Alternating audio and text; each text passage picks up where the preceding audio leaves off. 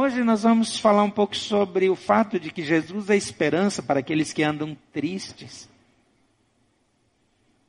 Quando a gente olha lá em Isaías 61, que é um texto que Jesus leu, e a gente está repetindo isso quando ele estava numa sinagoga, está registrado no Novo Testamento, e ele reivindica essa profecia e diz: essa profecia fala de mim. Hoje se cumpriu essa profecia. Ela foi feita 700 anos antes, mas hoje se cumpriu essa profecia.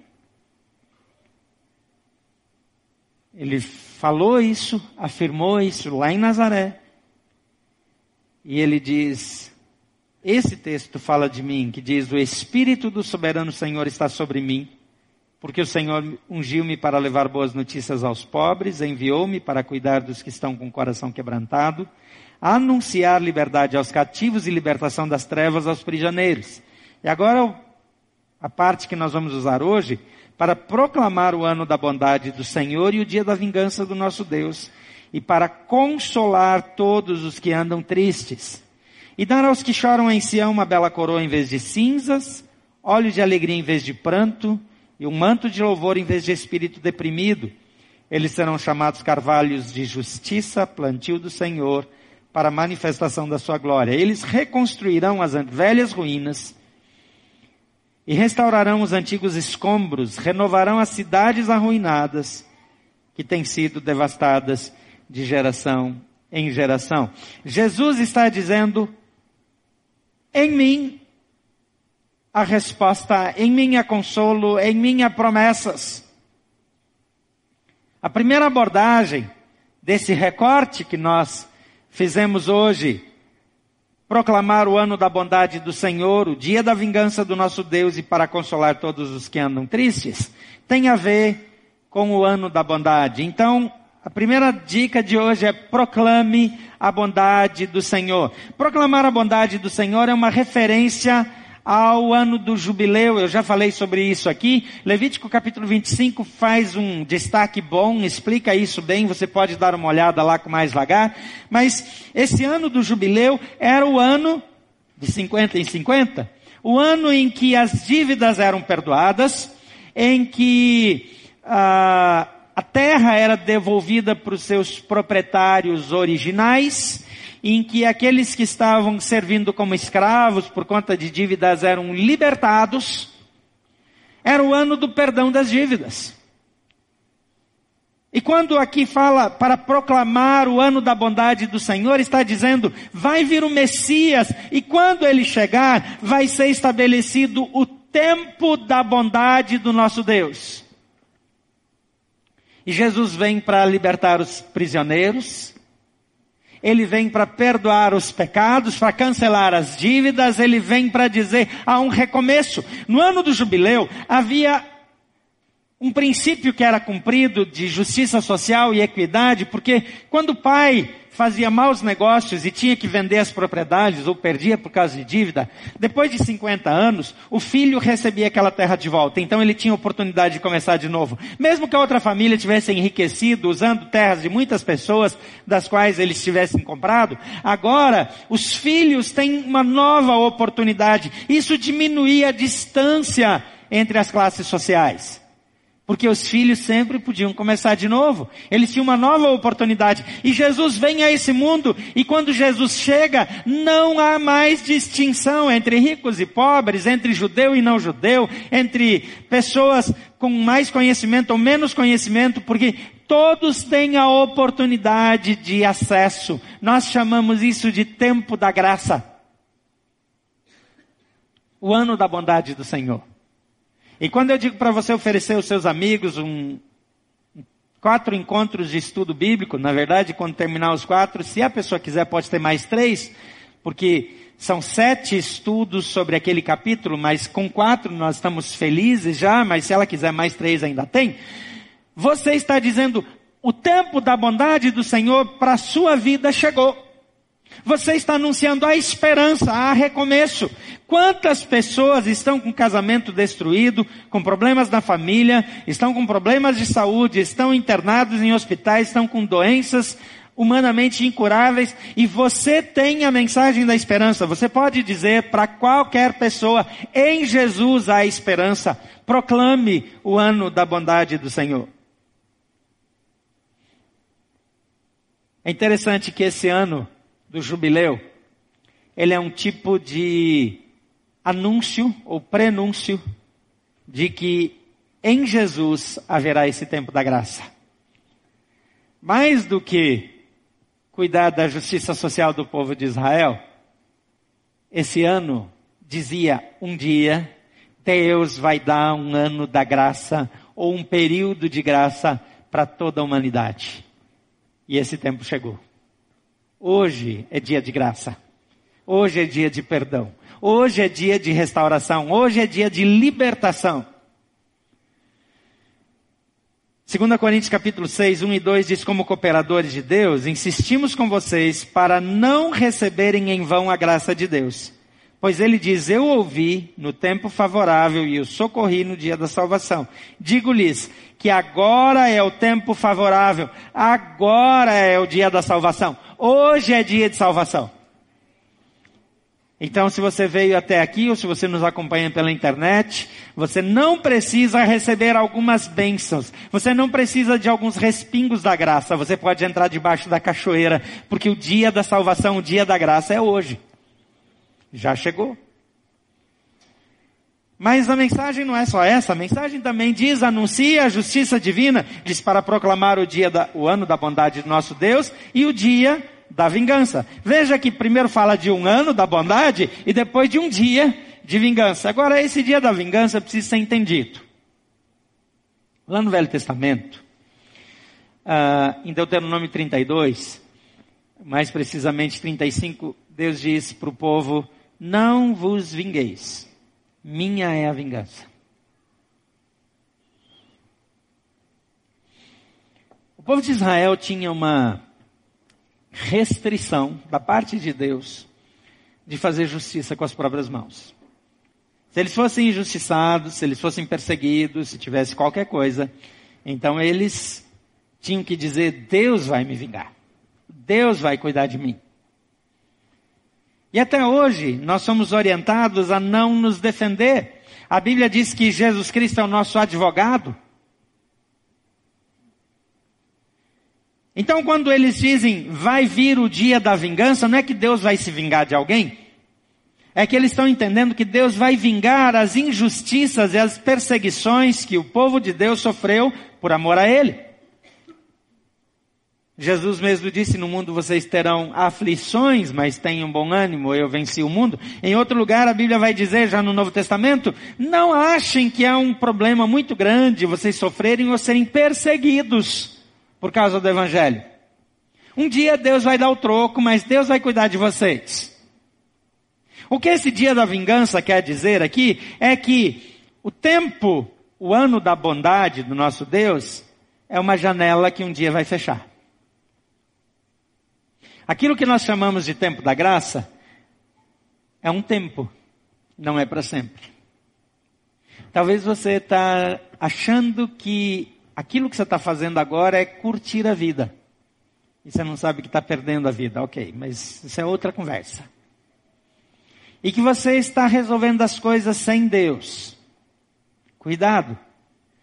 O tempo da graça, o tempo da oportunidade, ele termina. Ele tem data de validade. A gente não sabe quando, a Bíblia diz que Jesus vai vir como um ladrão que chega no meio da noite quando ninguém espera. Mas esse dia vai chegar.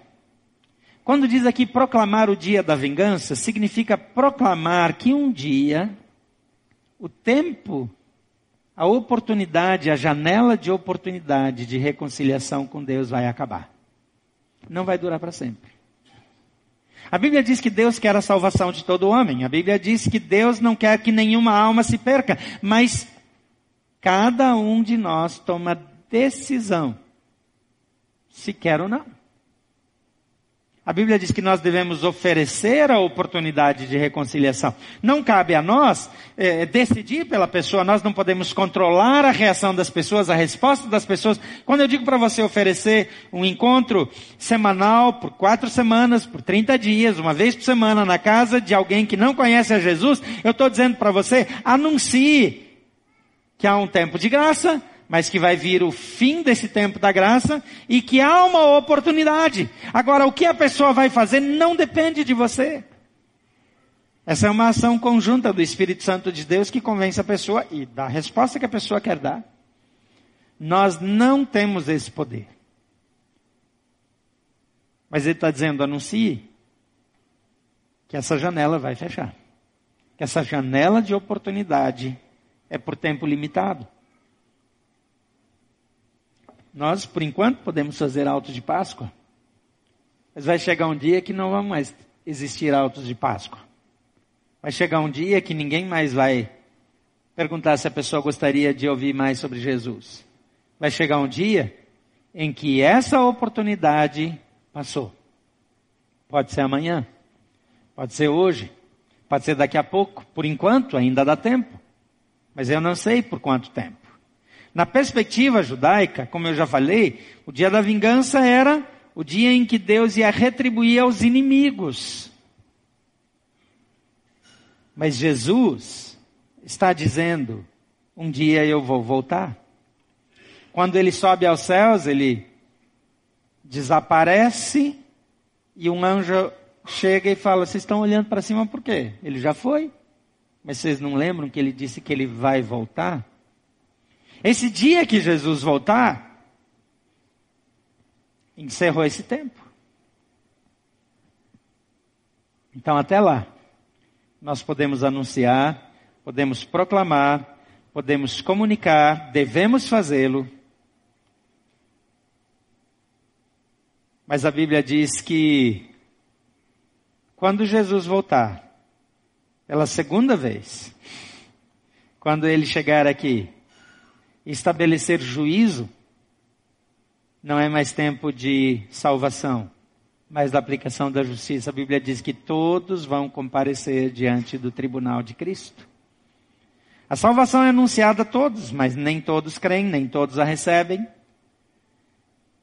Algumas pessoas têm o coração endurecido, algumas querem ter o coração endurecido, algumas simplesmente negligenciam, procrastinam e deixam para depois. Alguns não terão outra oportunidade. Romanos 1, 18 a 21 diz, portanto a ira de Deus é revelada do céu contra toda impiedade e injustiça dos homens, que suprimem a verdade pela injustiça, pois o que de Deus se pode conhecer é manifesto entre eles, porque Deus lhes manifestou. Pois desde a criação do mundo, os atributos invisíveis de Deus, seu eterno poder e sua natureza divina têm sido vistos claramente, sendo compreendidos por meio das coisas criadas, de forma que tais homens são indesculpáveis. Se você está com sua Bíblia aberta, sublinha aí, indesculpáveis. O que está dizendo? Que todos terão oportunidade e que ninguém vai poder dizer, eu não tive. Eu não tinha como saber. A Bíblia diz que até a natureza proclama as obras de Deus, que toda a criação aponta para Jesus. Jesus é revelado em tudo, em todo tempo e em todos. Mas um dia, nós vamos descobrir que esse tempo de oportunidade passou.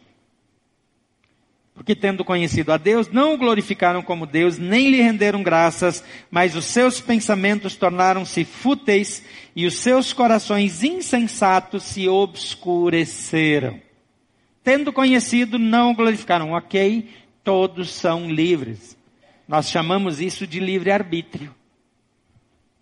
Há quem pense que isso não existe, mas o jeito que nós chamamos isso é o direito de escolha individual.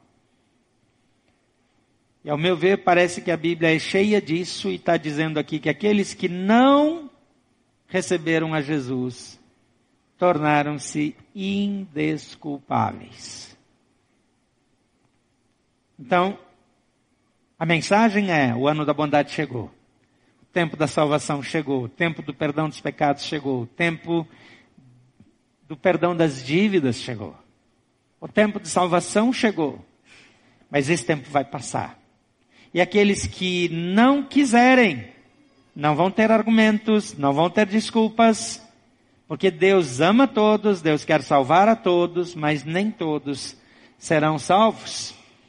Então são duas verdades a serem anunciadas. E a terceira, nessa parte que nós recortamos, diz para consolar todos que andam tristes. Então compartilhe o consolo, compartilhe a graça, compartilhe que essa graça vai terminar e compartilhe o consolo de Jesus.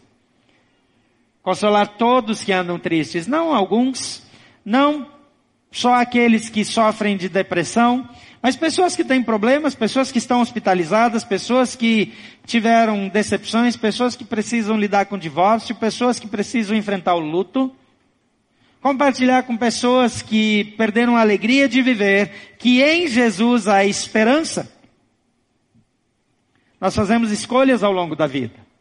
E essas escolhas vão determinar o tipo de vida que nós vamos levar. O que nós vivemos hoje é efeito de escolhas que fizemos ontem. O que vamos viver amanhã será efeito das escolhas de hoje. Se hoje nós escolhemos Jesus em nossa vida, nós vamos viver com Ele para sempre. Mas se hoje nós escolhemos viver sem Jesus, nós vamos viver sem Ele. A Bíblia diz claramente, eu gosto muito de Provérbios 14, 12, que diz que há caminho que ao homem parece ser bom, mas no fim é caminho de morte. Às vezes nós achamos que é tudo bem. Então nós vamos seguir por esse caminho e no fim tudo se ajeita. As coisas não melhoram por si. Não se engane. As coisas não melhoram por si. São as suas escolhas e as suas atitudes que determinam o que você vai colher. Deus permite que você faça escolhas. É a melhor e mais importante escolha que você pode e precisa fazer. É escolher Jesus como sua referência, como seu Salvador, como seu Senhor. Eu não posso forçá-lo, eu não posso induzi-lo, eu não posso empurrá-lo, mas eu posso dizer, essa é a escolha que vai levar à vida. Qualquer outro caminho leva à morte. Qualquer outra alternativa leva à morte. O ano da bondade do Senhor chegou. O tempo da graça chegou. O tempo do perdão chegou. Esse tempo vai acabar. Vai chegar aquilo que para os hebreus é o dia da vingança o dia do juízo, o dia da volta de Jesus, vai chegar que alegria para uns, desespero para outros, porque céu e inferno são realidades bíblicas. A Bíblia chama de inferno estar para sempre separados de Deus e chama de céu estar para sempre com Ele. Então tem metáforas bíblicas para descrever isso para tornar isso mais humano, mais compreensível para os seres humanos, mas em resumo, céu é estar com Deus para sempre, inferno é estar separado para sempre. Não há esperança sem Deus, não há alegria sem Deus, não há expectativa de qualquer alteração sem Deus. Mas a garantia de alegria, satisfação eterna em Jesus, com o Pai para sempre. O ano da bondade chegou o ano do perdão chegou. O consolo chegou. Quando você oferece para alguém um estudo na sua casa, alguém que não conhece Jesus, você está levando consolo para aqueles que estão tristes.